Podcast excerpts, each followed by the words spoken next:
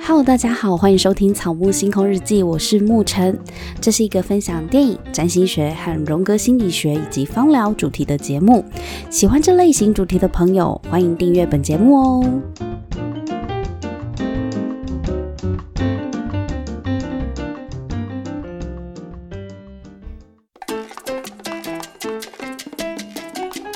Hello， 大家好，我是沐晨，欢迎收听草木星空日记。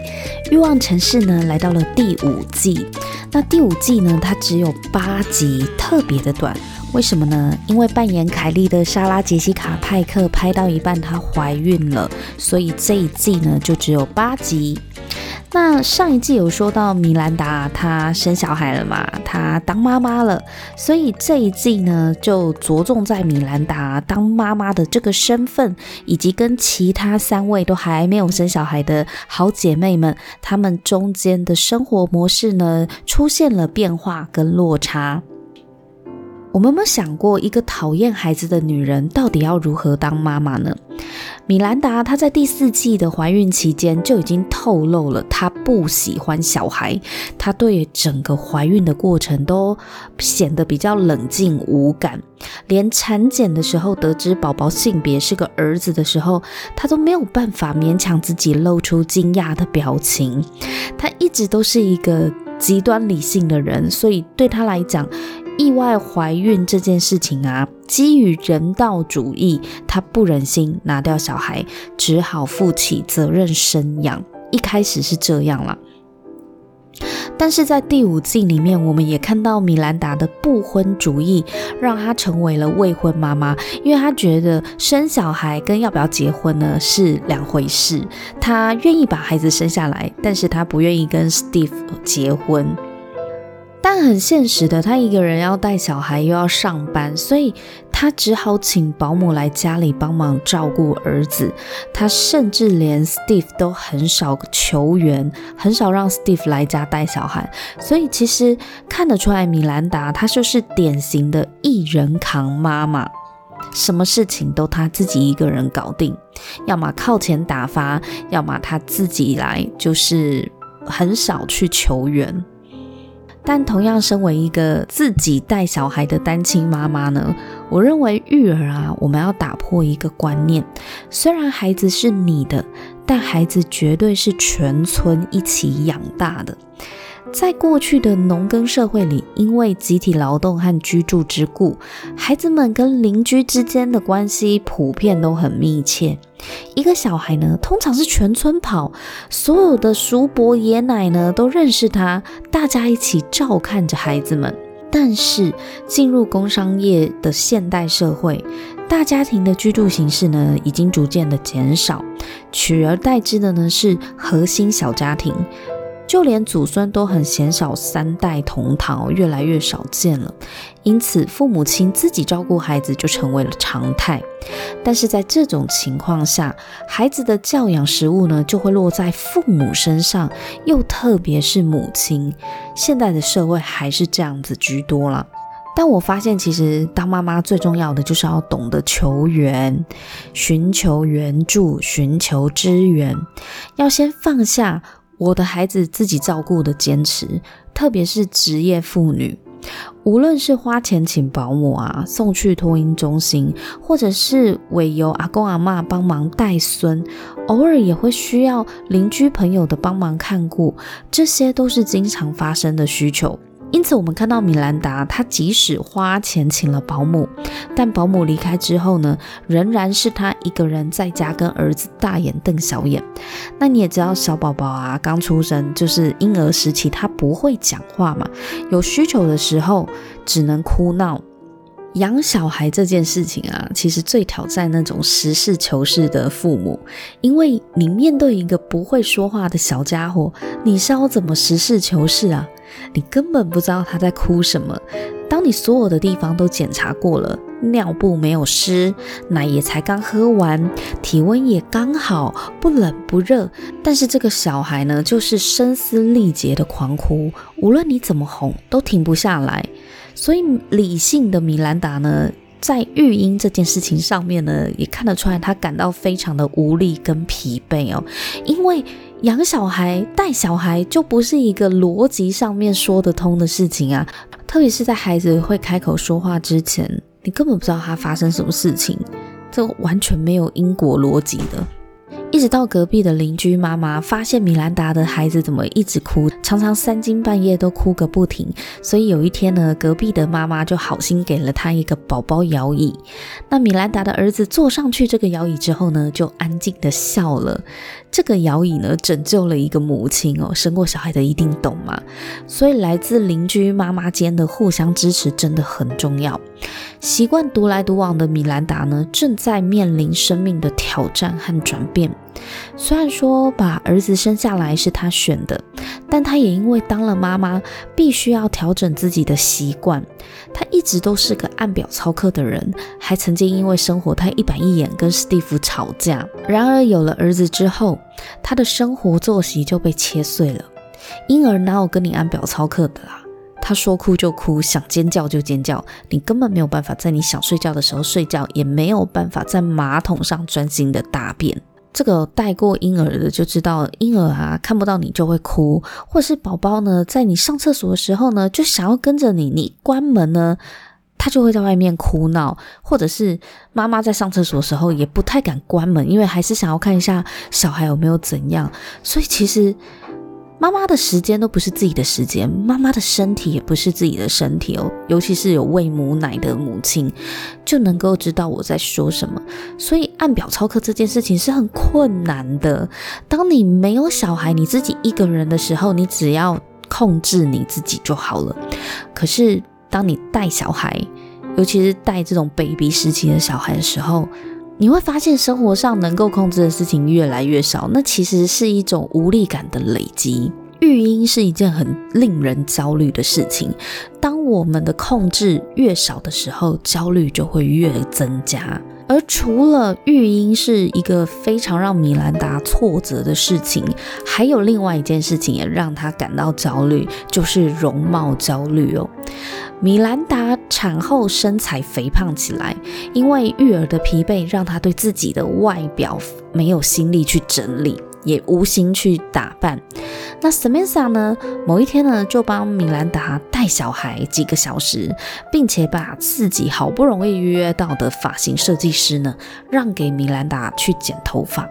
这种作风非常的像 Samantha 会照顾姐妹的这种海派做法，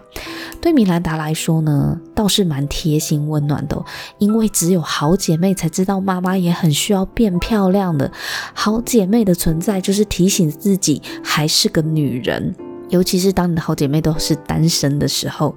他们会约你去做一些真的是单身女人才会做的事情哦。这也是米兰达很深刻的感受，因为她发现他们的聚会呢，呃，有一些聚会米兰达已经开始去不了了。比方说那种晚上八九点才开始的夜店生活，米兰达就不可能嘛，她要带着小孩，要哄小孩睡觉，怎么可能在夜店过这样的生活？所以她也慢慢的淡出夜生活的社交圈。而米兰达呢，她为了要减肥，她就去参加了瘦身班，她也抽时间出来运动，唯独对食物呢仍然无法克制。因为这可以理解嘛，当妈妈压力很大的时候，是真的很需要美食来抚慰人心。那种食物会让你放松跟满足的感受呢，是真的会让某一些人很愿意拿身材来交换的。因为当妈妈真的是太累了，照顾小孩实在太累了。在夏绿蒂三十六岁生日的时候呢，凯莉就约了所有的人，四姐妹一起去一趟小旅行。那米兰达呢，就把她的儿子托婴，本来是要托给 Steve 的，但是 Steve 对自己的育儿能力呢非常没有把握，所以他也拒绝了。Steve 一直说自己没有办法担任起米兰达不在这几天的育婴生活，真的是翻白眼耶。所以最后米兰达呢又请保姆来做这件事情，他就把儿子托给保姆。那他自己呢跟姐妹很开心的就飞去外地旅游度假，好好的放松。其实看得出来他很快乐，因为在假期里他不是妈妈，他做回了他自己。妈妈是很需要放风的，因为有了小孩之后，女人很快就会忘记什么是自己。当你的身体、你的行动都要受到一个小家伙主宰的时候，就会让母亲产生自我被剥夺的感受。而第五季的米兰达在当了妈妈的天翻地覆生活里，她很羡慕单身的姐妹，她也会为了自己身材肥胖而感到焦虑自卑，会因为小孩一直哭而感到挫折。但是在最终，她慢慢接受了她的人生就是回不去以前像单身那样自由自在轻松的生活。最后她接受儿子，改变了她的生活，从羡慕别人到抗拒小孩到接受现在的人生，米兰达是花了一段时间。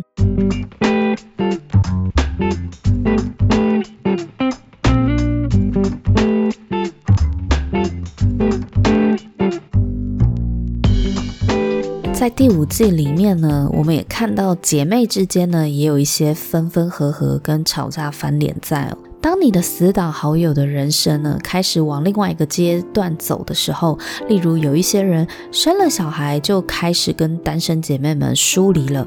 原因无他，正因为生活圈的不同，所以话题不一样了嘛。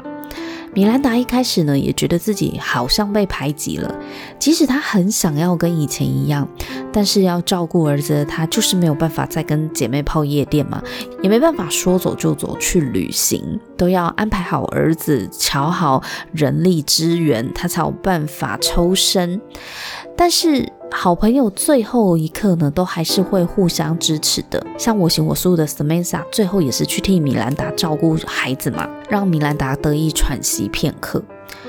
而 Samantha 呢在第五季某一集呢就是她跟凯莉翻脸了，原因是因为凯莉呢某一次去 Samantha 的办公室要跟她开会，一开门呢却看到 Samantha 正在帮某个男人呢口交，凯莉当然是吓到撞到头，像看到鬼一样落荒而逃。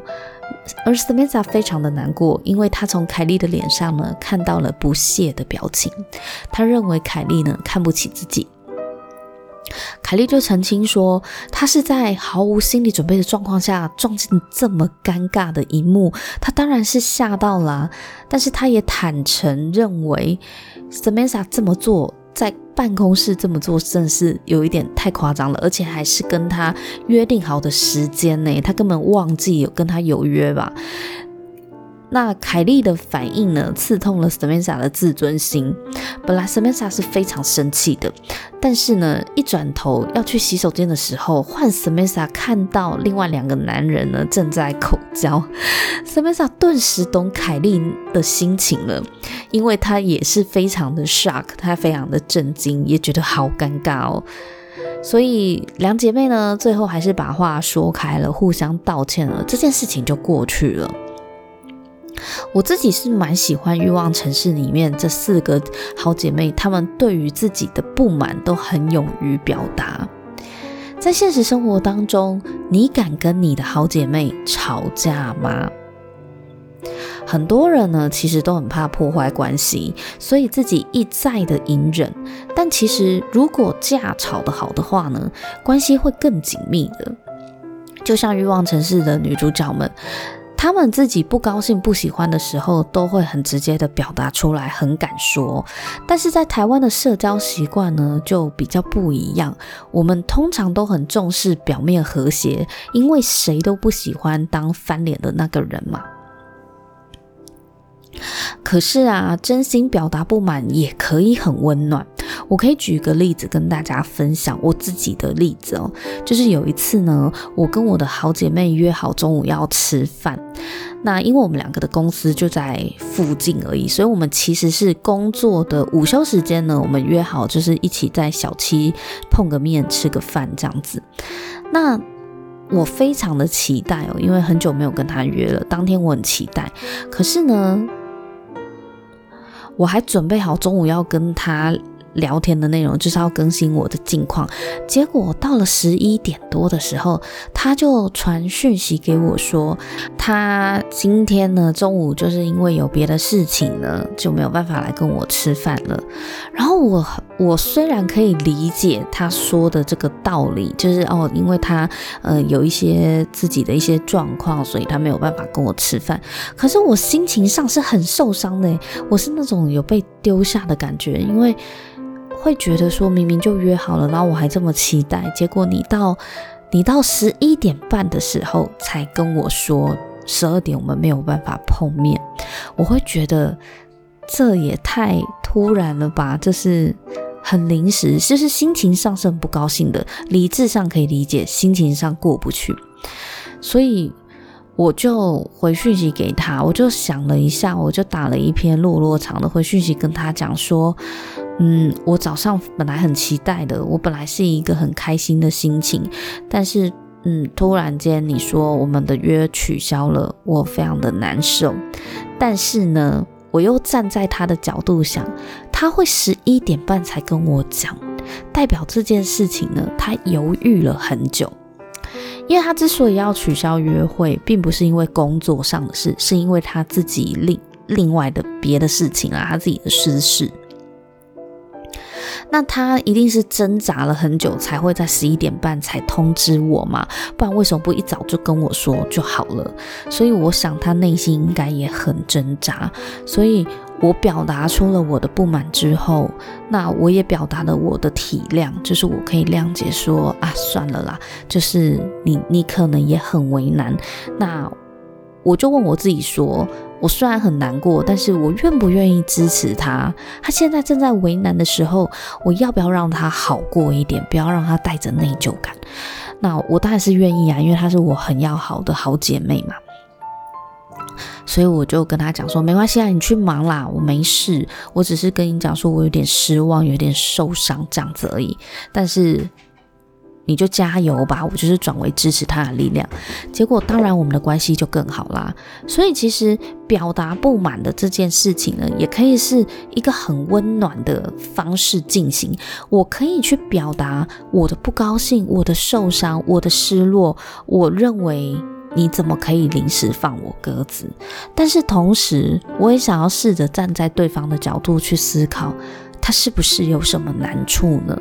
我觉得如果沟通能够做到这两件事情，表达自己跟体谅别人、谅解别人，就算你表达你的不满、不高兴的情绪，可是呢，关系并不会因此而疏离。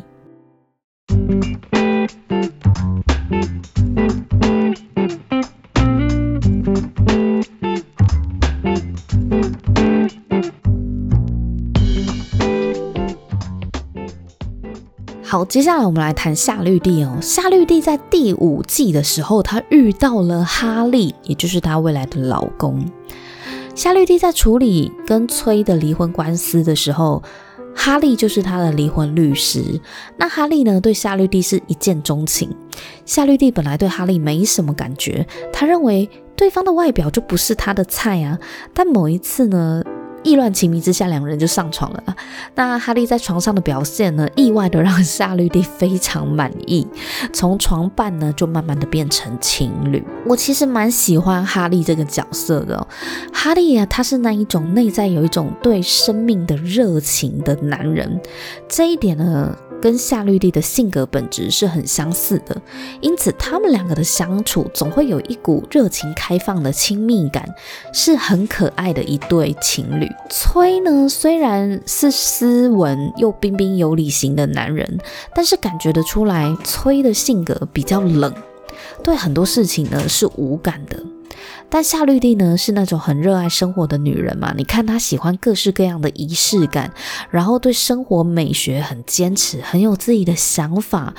她跟崔在一起的时候呢，崔是那一种我爱你，什么都你决定就好，表面上是非常尊重夏绿蒂的，但其实他他是一个比较没有什么想法的男人。但哈利不一样，哈利会参与夏绿蒂的喜好，所以夏绿蒂遇到哈利呢，我还蛮看好他们在第六季的发展的，因为我觉得他们在第五季的相遇相爱是很甜蜜的。而 Samantha 呢，她就是一朝被蛇咬，十年怕草绳吧，因为在第四季呢，她不是深爱一个旅馆大亨的男朋友嘛，但是这个男友呢不断的偷吃，所以他就忍痛分手了。可是在第五季呢，他又复合了，因为那个旅馆大亨男友呢就不断的道歉嘛，然后 Samantha 因为也真的很爱他，所以就心软复合了。但无论男友再怎么的保证只爱 Samantha 一个人， Samantha 都还是处处怀疑她男友偷吃，最后她受不了这样的心理压力，还是离开了这个男人。即使 Samantha 并没有抓到男友偷吃的证据，但是她的直觉就是有，她就活在这种草木皆兵、疑神疑鬼的恐惧当中。最后 Samantha 呢选择放弃这一段感情，那看得出来她真的很爱旅馆大亨，但是再怎么心动的对象啊，如果跟他在一起你无法放松，那这段感情就不适合你，所以 Samantha 最后呢就回到单身。